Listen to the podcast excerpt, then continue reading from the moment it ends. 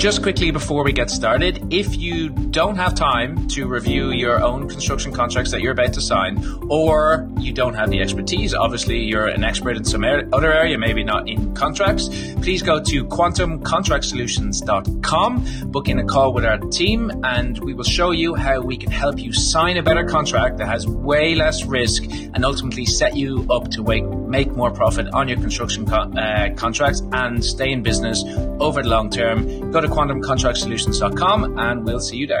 So today we got an interview with Martin Preece from the Building Talks podcast, and in it, it's it's a two part one. We go part one, we're going to talk about the vicious and virtuous cycles in construction, why penny punching doesn't work, how the most successful construction companies run their businesses. And at the end, we're going to talk to how you can effectively communicate with your general contractor, main contractor, tier one contractor to have a better relationship. Enjoy.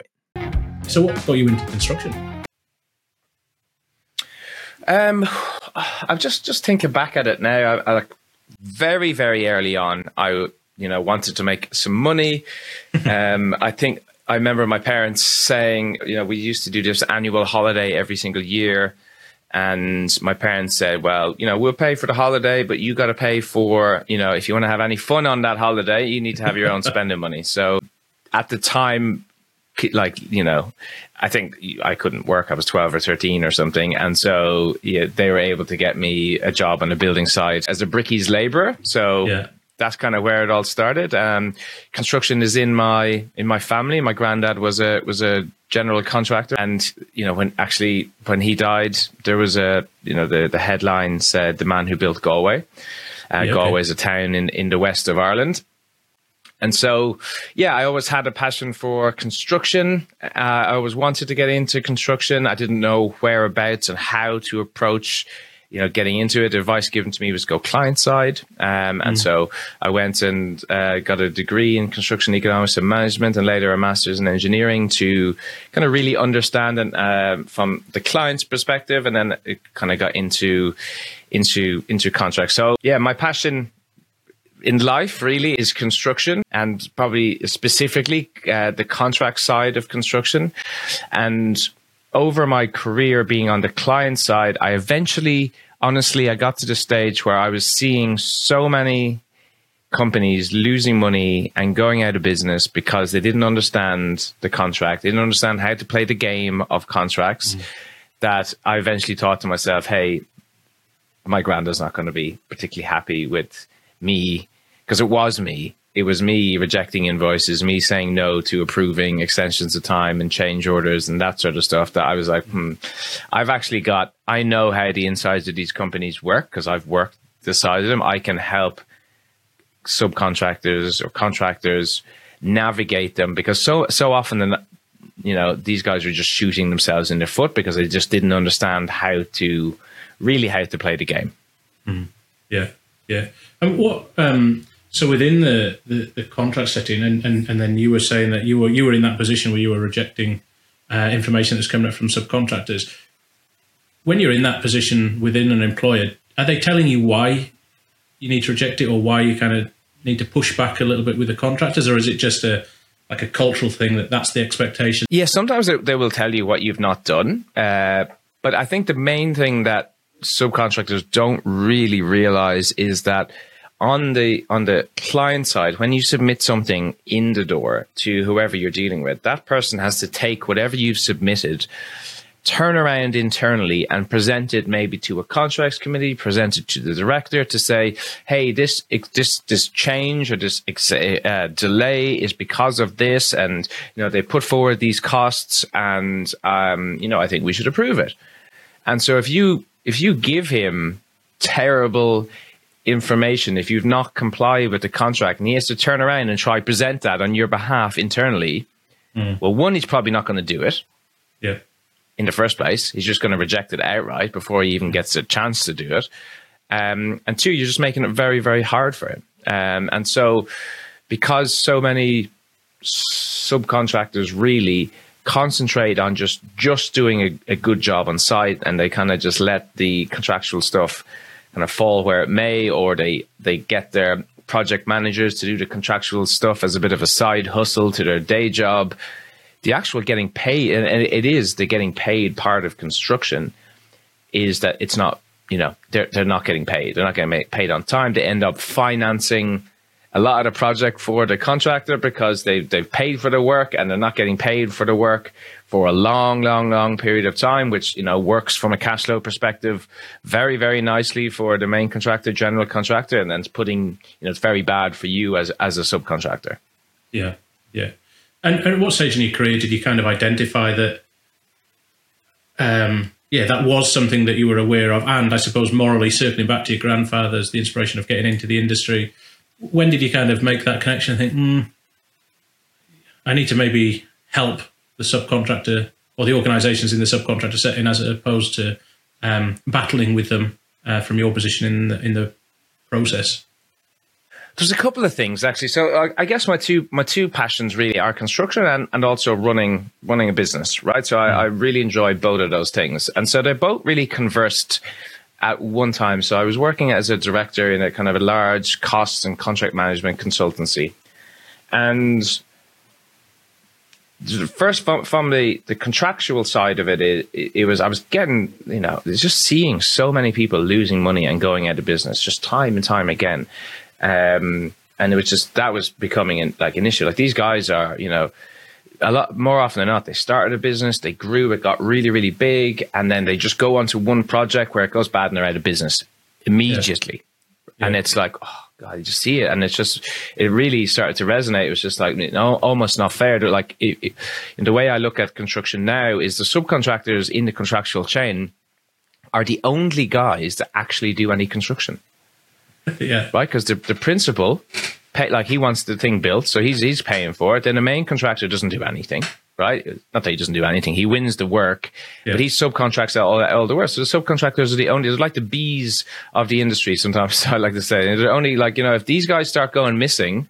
And, and getting uh, then all of a sudden no one there's going to be no construction taking place at all because yeah. there's there's no one to do the construction, and so that was the, the that was like a catalyst. I think I was working in Iraq at one stage, and another contractor had gone out of business. I was just like, damn, like what is going on here? Mm-hmm. And so the second thing was I was working for this consultancy, and as you make your way through the ranks, um, and I started to reading business books and getting really into you know uh, you know how to run like really successful businesses, and just kind of went down that that avenue something I really, really enjoyed. And then, so I got promoted within that. And then you're sitting at these management tables. And I'm like, okay, let's check. And all they wanted to talk about was getting into a company, landing and expanding, right? We're going to get one guy in and we're going to pay him a day rate. And then we're going to grow the team and grow and grow and grow and grow. And so I meant from a consultancy point of view, um, I was like, okay, well, when are we going to talk about like doing a good job for them? Like how can we mm. how can we achieve better outcomes for them? How can we whatever? And it just that wasn't the talk at the table. And so you could see that even if a subcontractor or a, a smaller construction company wanted this help that they needed, then you know pay, they're going to pay through the roof, and it's it's almost not going to be worth worth their while. Yeah. And so co- combining both of those things, I ended up creating a system that was you know, using new technology that we have now, and this is kind of pre-COVID days, so it wasn't, you know, Zoom and stuff wasn't as uh, as prevalent as it is, and connecting people was able to allow the subcontractors to get access to that top level advice and help. Also using um, a bit of uh, like you know processes and systems, a little bit of AI now we're bringing into it as well to be able to access that top level advice, which they can then implement into their businesses, and then ultimately get a really good outcome. So they get signed better construction contracts. Their cash flow is is substantially better, and ultimately their margin is better, which is is is the end game at the end of the day. Yeah, uh, you obviously you've worked overseas. Um, you've worked here in Australia. Is this kind of behaviour from uh, client representatives or head contractors prevalent all across the world that you've seen, or unique in Australia, unique in the Middle East, unique back in uh, Ireland? We work in the US as well, um, and even in Australia, a lot of the US companies were here, and it's I, I, it's almost those guys brought it in, right? Mm. and it it is it is it is everywhere. That is just the way it is now. And over the last ten to fifteen years, while relationships are important, they have become decreasingly important, mm. and the contracts have gotten more and more aggressive. And I d- I don't really know the reason why, but I would suggest at some stage a PwC and Ernst and Young or a Bain or McKinsey came into big construction companies. And as people are corporatizing and, and governance was becoming more of a thing, they decided, well, we're going to push risk down. Mm. And that just became the norm. Contracts became yeah. more aggressive. You, you, don't see a lot of uh, construction companies think, oh, I, I sign a standard contract whether it be an AIA in America or uh, Australian standards in Australia or or whatever happens to be. They think they're signing a, a, a standard contract, but it's an amended standard contract. Mm. It's not the standard. It's been amended, and now it's now it's essentially hostile. So it just looks like what you you think, and you're able to understand it because it looks like what you're used to, but they've changed it, and yeah. so that is a big thing at the moment. Yeah. Okay. Um, and and what are some of the within your current sort of client base then. So what are what are some of the hostile items within that that that potentially head contractors or principals should remove from that and or subcontractors need to be more aware of to protect themselves? Consequential damages is a big one. So to give you your an idea to um, your listeners consequential damages is essentially if you're if you're asked to build a hotel and you're late as a as a subcontractor or a contractor you will be hit with what's called liquidated damages. Okay, liquidated damages is to reimburse the client for you being late on the construction project and the cost of that. So because you're late, you've delayed other contractors, and so they need to be paid, and you know, so the, the client has experienced a, a cost delay because of your delay, and so that's yep. that that cost is to reimburse them for that.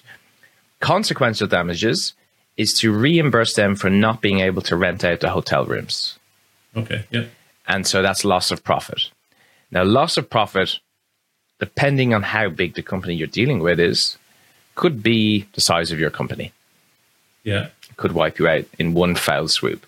So consequential damage is a very dangerous one. Termination is a very, very dangerous one where you don't understand. Eh, sorry, it will be silent on how you can terminate the client, but it'll have loads of different ways and terminate you.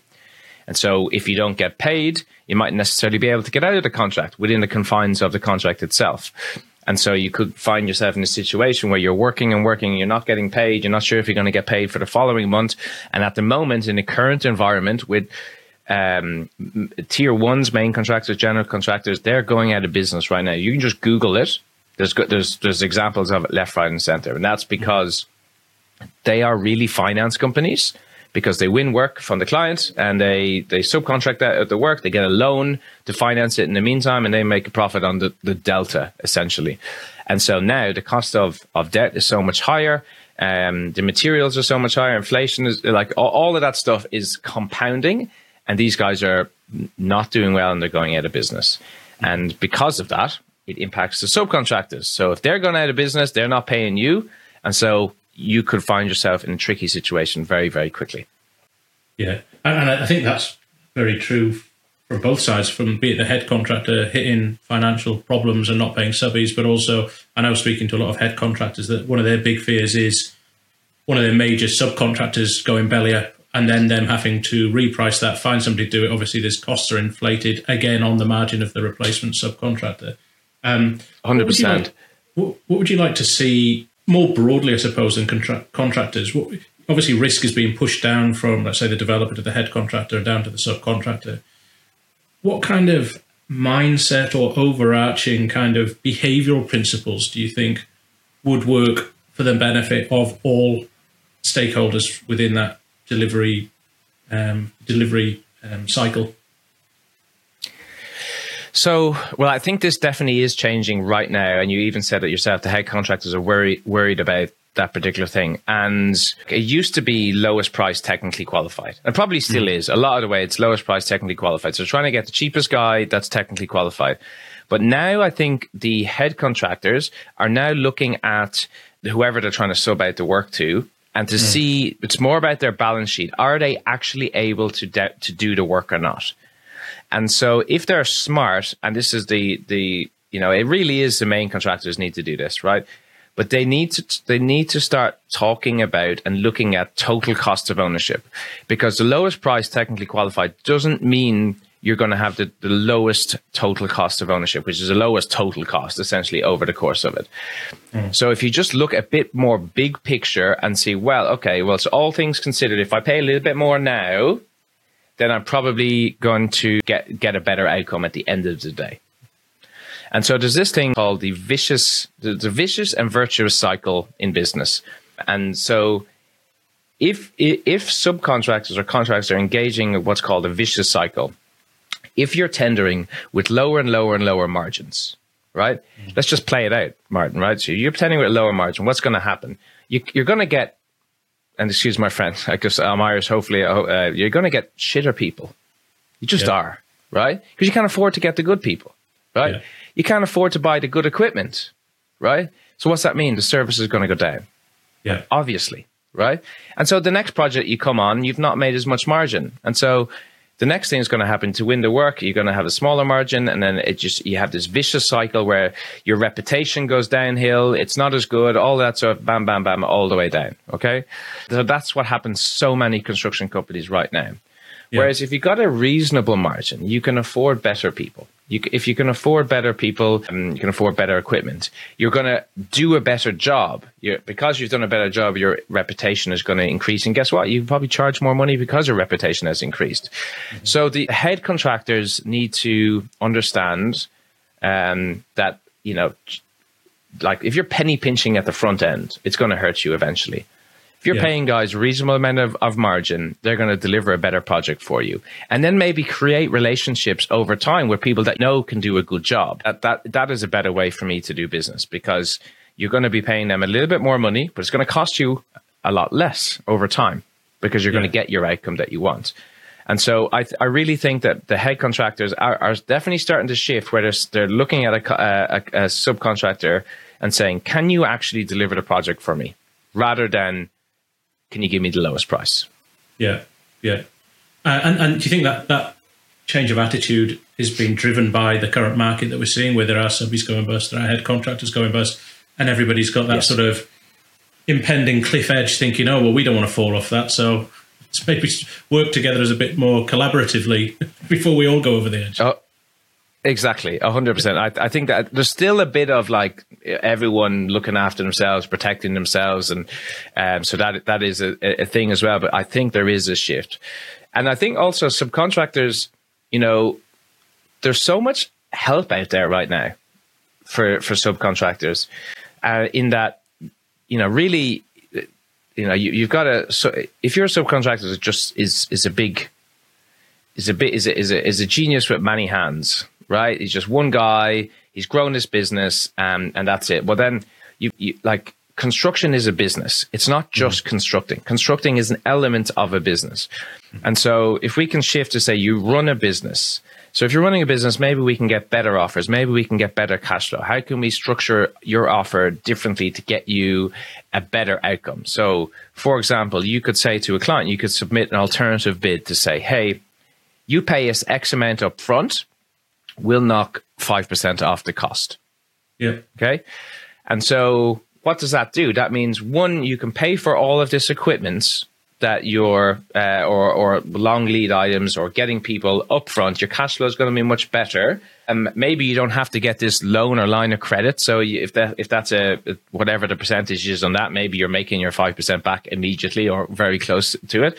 And if you're good in the post award phase, if you're able to deliver a better job, you should be because you you got more cash flow, you're able to be more responsive. Then in the post award phase, you probably going to get more work from them. So you're going to easily make your five percent back straight away. So yeah. if if people can be a bit more savvy uh, contractually, a bit more savvy commercially, understand that the business of construction is is like any other business. You've got you've got your marketing, you've got your sales, you've got your delivery. So delivery is the construction element, mm-hmm. and then you have your operations, right? So you need to be able to have all four of those things swinging. It's not just building things and supplying things. That is yeah. that is only an element of it.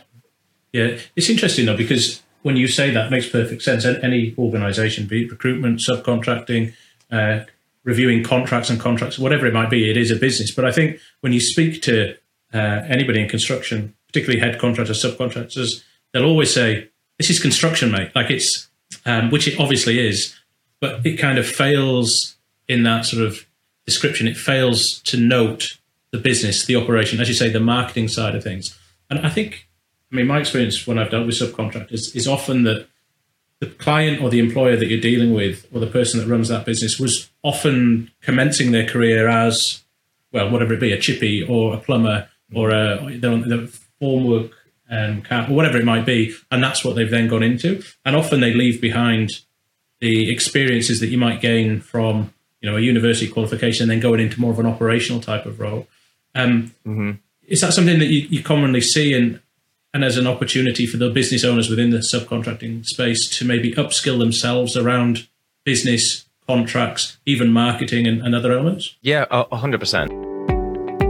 Hey, so we'll get back to the pod in two seconds. And so, if you're getting some value from this or you're enjoying it and you think there's other people in the construction industry that would also, please just use your thumb, share it with them on WhatsApp or whatever uh, way that you share these type of things, Facebook, whatever it happens to be. Uh, it makes a huge difference to the podcast. It allows us to grow and impact more people, and we would really, really appreciate it. Thanks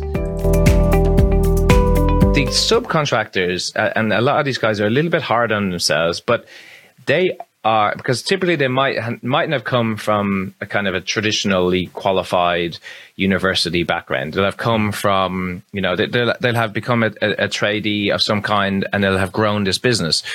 Now, the thing is, they are actually very commercially savvy. Mm. Because there's no way you grow your business that big without being commercially savvy. You just don't, right? So a lot of these guys are actually like really fantastic at, at what they do to get to the mm-hmm. point that they're at. And so it's about just taking that ball and, and rolling with it and, and growing the business and understanding that it's not just about like it's one element to deliver a great product. That's one part of the business.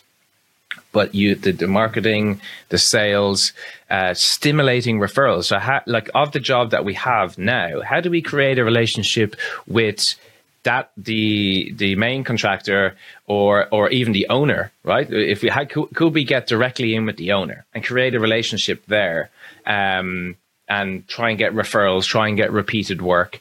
They're the things that the owner should be concentrating on developing those strategies because again, we got the vicious cycle and we got the virtuous cycle of of tendering, like the, I discussed previously if you're going directly and you're creating relationships with these people and you're getting referrals and you're getting repeated work, well, then you're not tendering.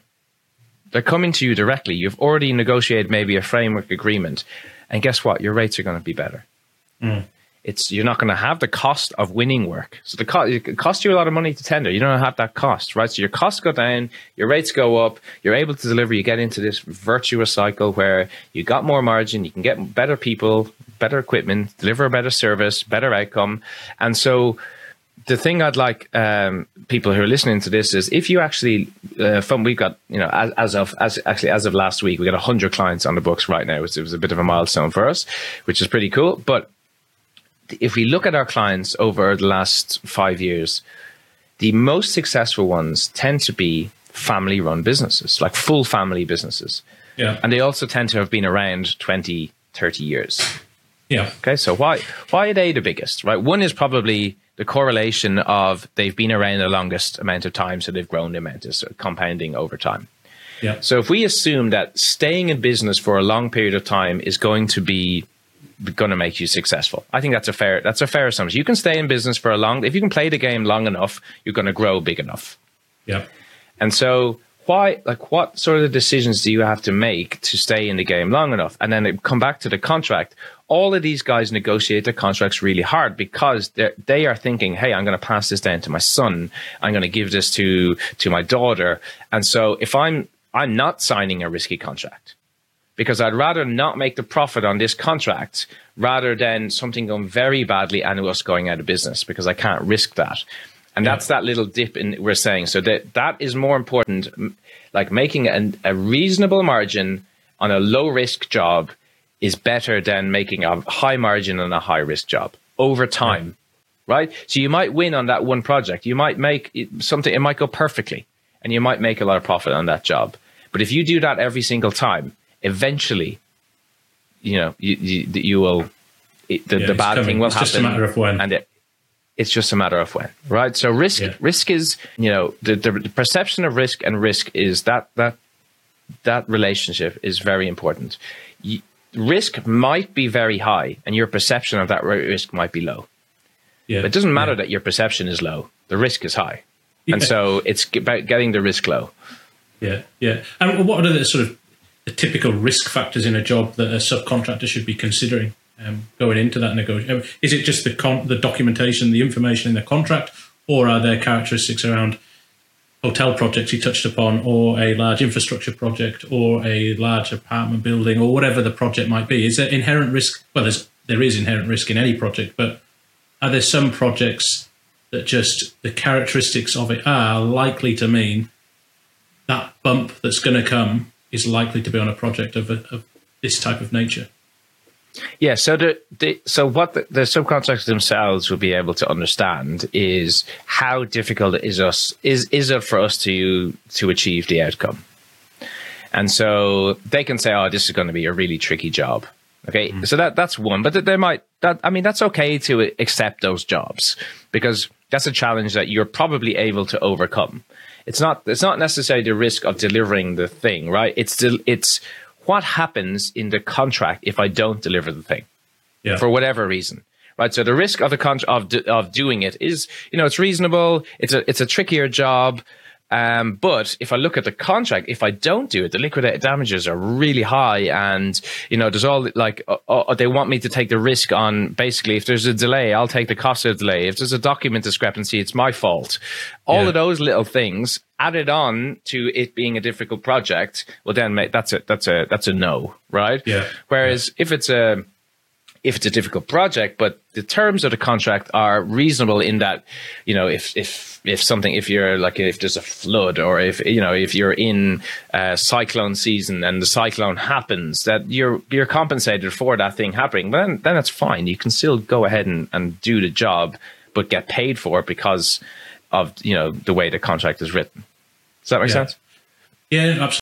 What entices a subcontractor into a contract like that? Is it is it the perceived opportunity in the margin that might come from it? Is it the perceived prestige from delivering that work for that client? Um, what what is the enticement into that contract? Or, or, it could be that they're just oblivious to the potential downsides of the contract, or there's something yeah. that entices them into it. Is it a bit of both, or in your experience, what do you see as the the reasons subbies get caught into those contracts? Well, I, probably two things. I'm just being real here. One is probably they don't understand the contract. They've decided that they decided in their own minds that oh, I can't negotiate contract. I just have to sign it as it is. It's kind of like signing up to Facebook. I just have to click the terms and conditions. I got to accept it regardless, right? Yeah. And that's not that's that's just not the case. It just it, it that's that's not how it is. So so you know um, I do say this quite a lot, and it is true in construction all of these subcontractors will be able to uh, get a uh, get a drawing that has been put together by an architect or an engineer, and be able to go through that uh, drawing and interpret it perfectly. Mm-hmm. Okay, so that's a skill that they've developed. This other document, which is also part of construction, whether you like it or not, is is a legal document put together by a lawyer. You don't have to be a lawyer, but you still need to be able to interpret what's going on in that contract. Yeah. That's it. Okay, so that's the first thing. Is it's uh, I guess is they don't know.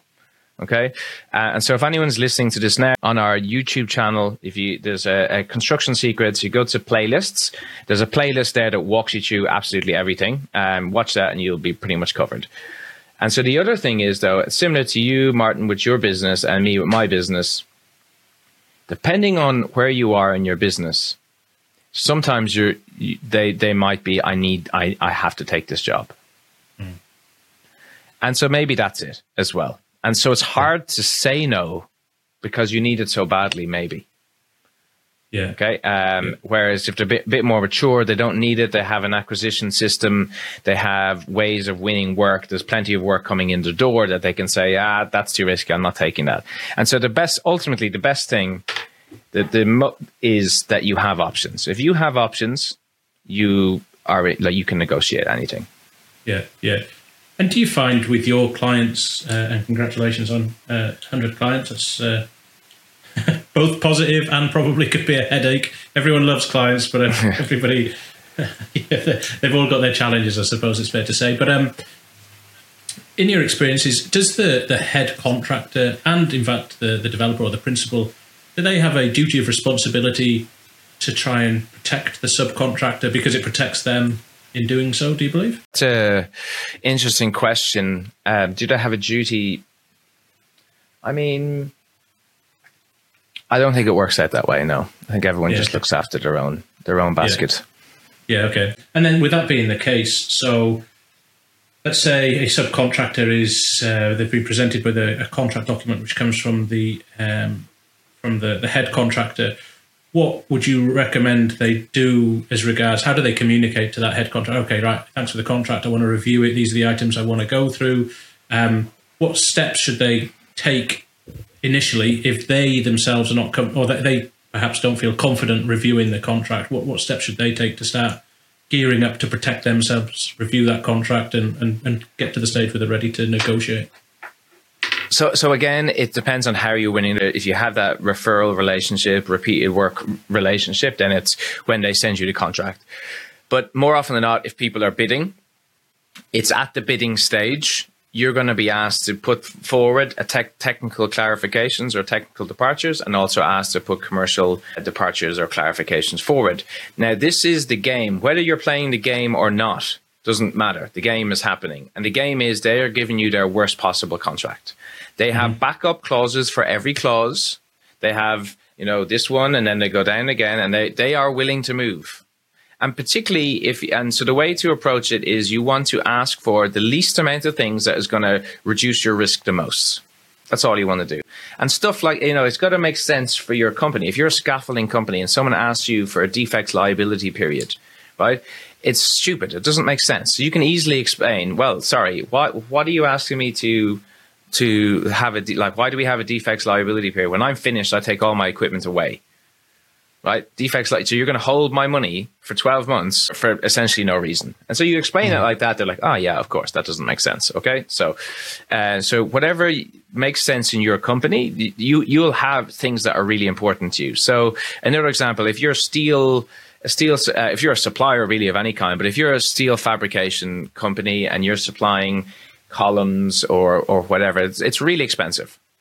And so you can find yourself in a situation where you won't get paid for that particular thing until the steel is installed.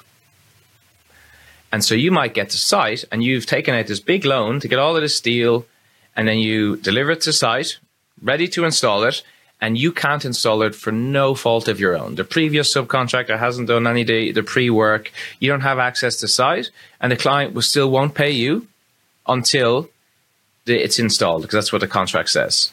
Yeah. And so now you're sitting on this big loan and you're losing money through no fault of your own. Okay. Stuff like that, you need to be aware of what are your own risks in your own company so that stuff doesn't happen. And it could save you thousands, hundreds of thousands of dollars on the various different things. So you, it's understanding how, what is important for your, for your company and making sure that you're negotiating only really on those things. The, the way to do it badly, and oftentimes lawyers, like some, like good lawyers don't do this, of course, but some some other lawyers will just rip through the contract. They'll change words for the sake of changing words, stuff that doesn't really matter. I mean, sure, like it's not ideal wording, but it actually doesn't have a tangible impact in the construction of the work uh, and risk. Mm. And so if you do like then you're putting forward like 20, 25, 30 departures to the client and then the client's looking at half of the stuff that doesn't matter, it's not important. That's that's that's how not to do it essentially. Yeah, and and so and when um, a head contractor is presenting a contract to a subcontractor, I guess what you're saying is, in theory, they they're ready and expecting a bit of negotiation on certain points. If they're well versed yep. in what they're doing, they're probably expecting it to be around certain points. Like in my terms of business, I know I know the three areas people are going to push back on. It'll be the fee itself, it'll be the replacement period, and it'll be the time after placement that they pay fee. There's loads of other terms of, in the terms of business. But those are the three ones that clients really care about, uh, and in fact, yeah. recruiters really care about. So, um, so, so, so head contractors are expecting some kind of pushback or some kind of negotiation around those, is what you're saying, and, and not to be not to be intimidated by it ultimately. Yes. So, when it comes to, do you have any specific advice? Obviously, we haven't touched upon really the, the principal contractor or, the, or the, the developer, if you like, on the job. Is there good practice that they could apply through the procurement of head contractors as regards how they're going to appoint subcontractors? Is there anything that they can do to, um, obviously, they push risk away, but ultimately, given that if a subcontractor goes belly up, it can cause a lot of cost blowouts for the developer. Is there items that they should be aware of in the contracts that are flowing through their project? That's an interesting question. That's not something I've considered before. Uh, so that typically we, you know, I've concentrated at that subcontractor tier two level where most of the battles are fought.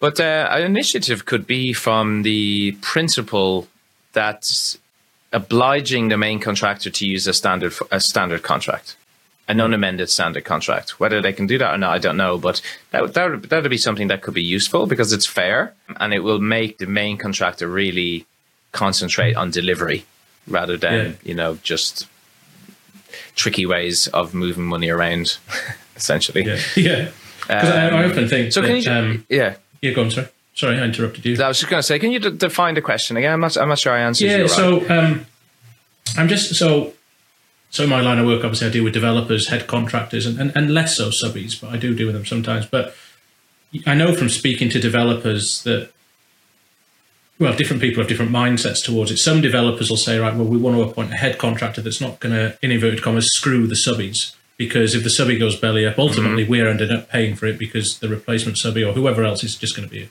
cost blowout for us. Um, others just say, no, push it onto the head contractor, let them worry about that. That's their bag.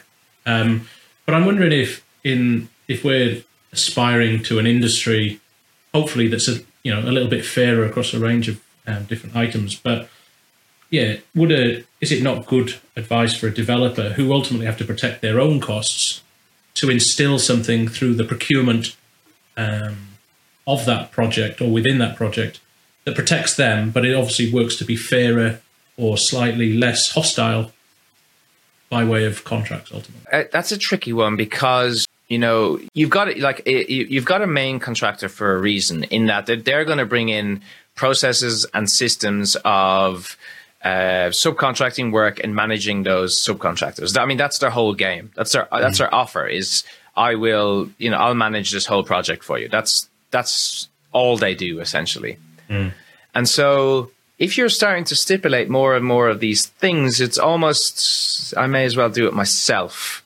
Yeah. Yeah. At the principal level, and so it's kind of you know a little bit of I think I think it, it's worthwhile stipulating that you you prefer the use of standard contracts, like we said before, or mm. maybe you'd like the the tendering to be based on total cost of ownership and asking the tendering process to demonstrate a, a, total cost of ownership as opposed to looking for the lowest price technically qualified. Yeah. Um, I think yeah. that that would be a more savvy way of, of doing it because the developer at the end of the way or the, the principal, whatever he's trying to do, wants the end product. Yeah.